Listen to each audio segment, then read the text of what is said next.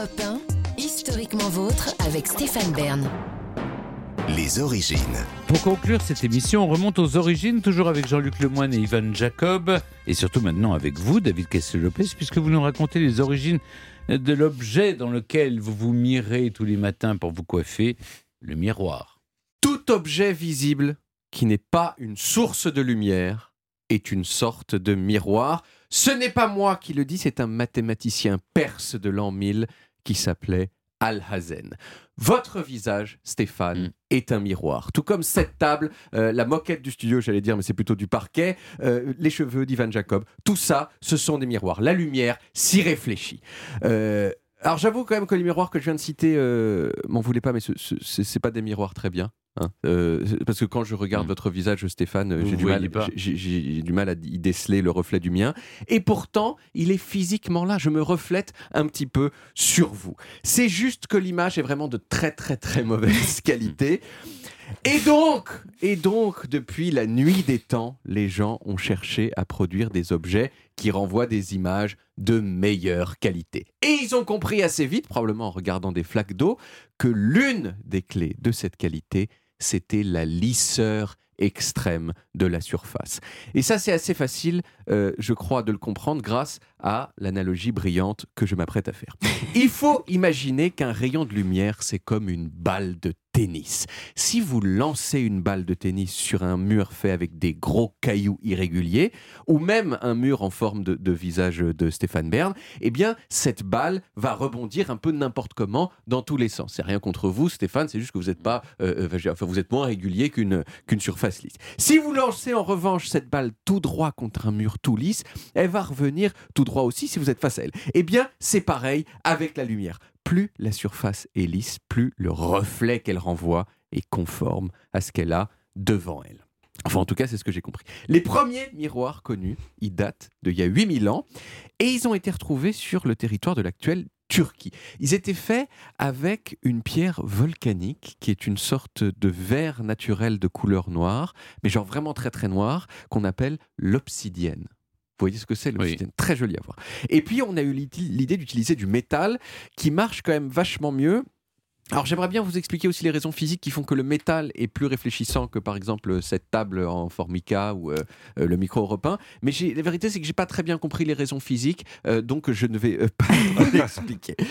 Et la vérité en plus, si je vais plus loin encore, c'est les personnes de l'Antiquité, elles n'avaient pas compris non plus. Hein. Elles avaient juste remarqué comme quoi des fois ça suffit. C'est empirique. Voilà. Ces miroirs anciens, ils étaient en bronze poli, ou pour les gens vraiment chics, pouvaient être aussi en argent, euh, voire en or.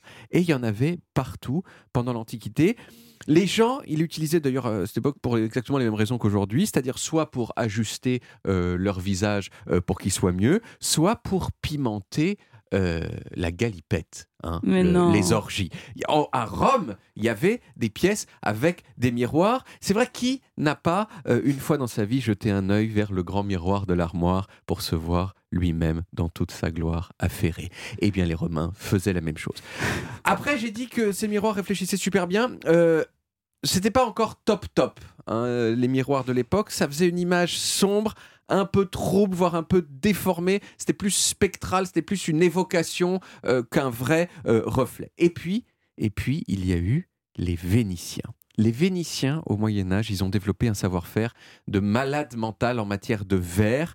Ils faisaient du verre super lisse, super plat, et ils ont eu l'idée de mettre sur ce verre une couche de métal. Le verre étant complètement lisse, le métal qu'on fait couler dessus, lui aussi, est super lisse. Toute cette lisseur, avec le caractère réfléchissant du métal en plus, eh bien, ça fait les miroirs tels que, en gros, on les connaît aujourd'hui. À partir du XVIe siècle, les verriers verniciens ils se sont installés sur une île qui s'appelait l'île de Murano. Murano, et ils avaient interdiction absolue de divulguer les secrets de fabrication de miroirs sous peine de mort. Ok De mort. Vous dites ah moi le miroir je l'ai fait comme ça. Hop. Pam, zigouillé immédiatement. Mais ça, c'était sans compter sur un monsieur qui avait vraiment très envie de connaître le secret des miroirs de Murano. Et ce monsieur, c'était Louis XIV. Dans les années 1660, Louis XIV, il a envoyé son ministre, Colbert, à Venise, euh, pour qu'il fasse en gros tout simplement de l'espionnage industriel et qu'il débauche des gens qui savaient bien faire des miroirs. Il y est arrivé et c'est grâce à ça que 20 ans plus tard, il a pu faire construire la galerie des glaces pleine de miroirs qu'on a bien connu, hein, nous, lors de la 500e émission de Historiquement Votre. En attendant, les miroirs phéniciens, ils avaient quand même un gros problème. Mm. C'est qu'ils étaient faits avec du mercure. Mercure, oui.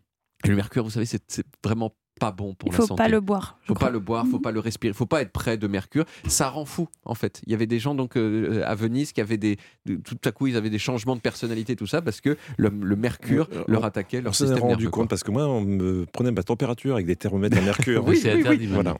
Oui, oui, mais enfin, le, le- le mercure n'était pas à l'intérieur de vous, il était Oui. isolé par un peu de Vous verre. connaissez pas mes parents. Les salauds. Oh, ça, rend- ça fait de la peine, je vous imagine tout petit avec un truc Oh comme là. ça. C'est- c'est- C'est c'est très triste à voir. Gardez l'image. Euh, Et surtout, on ne pouvait pas les faire de, de grande taille. Exactement, Oui, voilà. c'était On, découpé enfin, en on petits ne- on morceaux. ne savait faire que des petits Voilà. morceaux. Mais après, à Morano, les, les, Mu- les- les Muraniens, les Vénitiens, ils, ont quand même appris à faire des, des trucs euh, quand même assez, assez grands.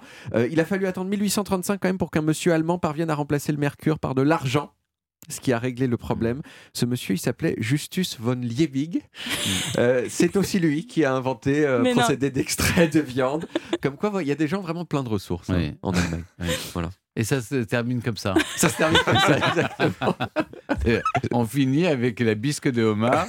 Avec, Et- avec Justus von Liebig, bah, c'est, si, tu veux- si vous voulez, c'est, c'était- Et- c'est vraiment la dernière étape. Oui. Après, maintenant, il y a des façons industrielles de le faire, mais Oui. euh, ce qu'il Parce les- que on les- a une grande entreprise qui sait faire ça. Ça s'appelle Saint-Gobain quand même. Tout à fait, Saint-Gobain, Ah, on est, c'est- très très fort. Oui, ça Ah serait ouais. bien quand même de terminer sur un peu de français. Sur un point de publicité. Mais le, le pouvoir comique de Liebig est plus fort que. Saint-Gobain. C'est vrai, c'est vrai. Non, mais ça ouvre des perspectives incroyables, votre bien, chronique, parce que pendant des millénaires, les gens n'ont pas su quelle gueule ils avaient. Bah, il pouvait se regarder dans des flaques d'eau, un petit peu. Ouais, mais Mais il fallait faire ça- confiance à quelqu'un. Oui, Ouais. voilà. c'est ça. Ouais. C'est ça. ouais. C'est difficile. Il y a des gens, il y a des, il y a des euh, psychologues qui disent que ça a changé le monde occidental Bien la sûr, psyché de bien monde occidental de, Mais de oui, pouvoir se voir sûr. dans un miroir. Il y a eu ça et le selfie après. Oui, voilà, Et on est déformé. On le voit bien que le selfie, on est déformé Ouais, ouais, ouais. quand on est euh, vu dans son miroir. C'est pour ça, arrêtez de vous regarder. Et, vous les, coiffez. et les filtres, on en parlera un jour des filtres. des filtres. On se rend pas, pas compte en particulier du volume euh, de, de sa tête quand on regarde dans, se regarde Oui, dans un oui, miroir. c'est vrai. Alors que quand les gens prennent une photo, on se dit, mais c'est Ah pas ce que j'ai vu ce Oui, matin. quelle Ouais. grosse tête. Merci David, c'était passionnant comme toujours. On retrouve les origines en podcast sur toutes les applis audio et en vidéo sur YouTube Dailymotion et sur le site europe1.fr où vous pouvez également retrouver toutes nos émissions. Historiquement Vôtre, c'est terminé pour aujourd'hui, mais on revient demain dès 16h avec toute l'équipe et surtout avec trois nouveaux personnages, trois dames une nouvelle fois, trois presque reines. Isabelle Claire Eugénie d'Autriche qui a failli presque devenir reine de France, puis Marie-Thérèse de France, entrée dans l'histoire sous le nom de Madame Royale, une dauphine qui fut reine, mais uniquement dans le cœur des royalistes. Et vous, Jean-Luc, vous nous raconterez une presque reine, une bientôt reine même. Oui, elle est l'épouse de celui qui sera, si tout va bien, le futur roi d'Angleterre, l'actuel prince William. Je vous raconterai Kate Middleton. Oh my God. Ah, comme vous dites. Mais, mais n'ayez pas peur, Stéphane. Non, non, jamais, jamais. Allez, à demain, les amis. Retrouvez Historiquement Vôtre tous les jours de 16h à 18h sur Europe 1 et en podcast sur europe1.fr.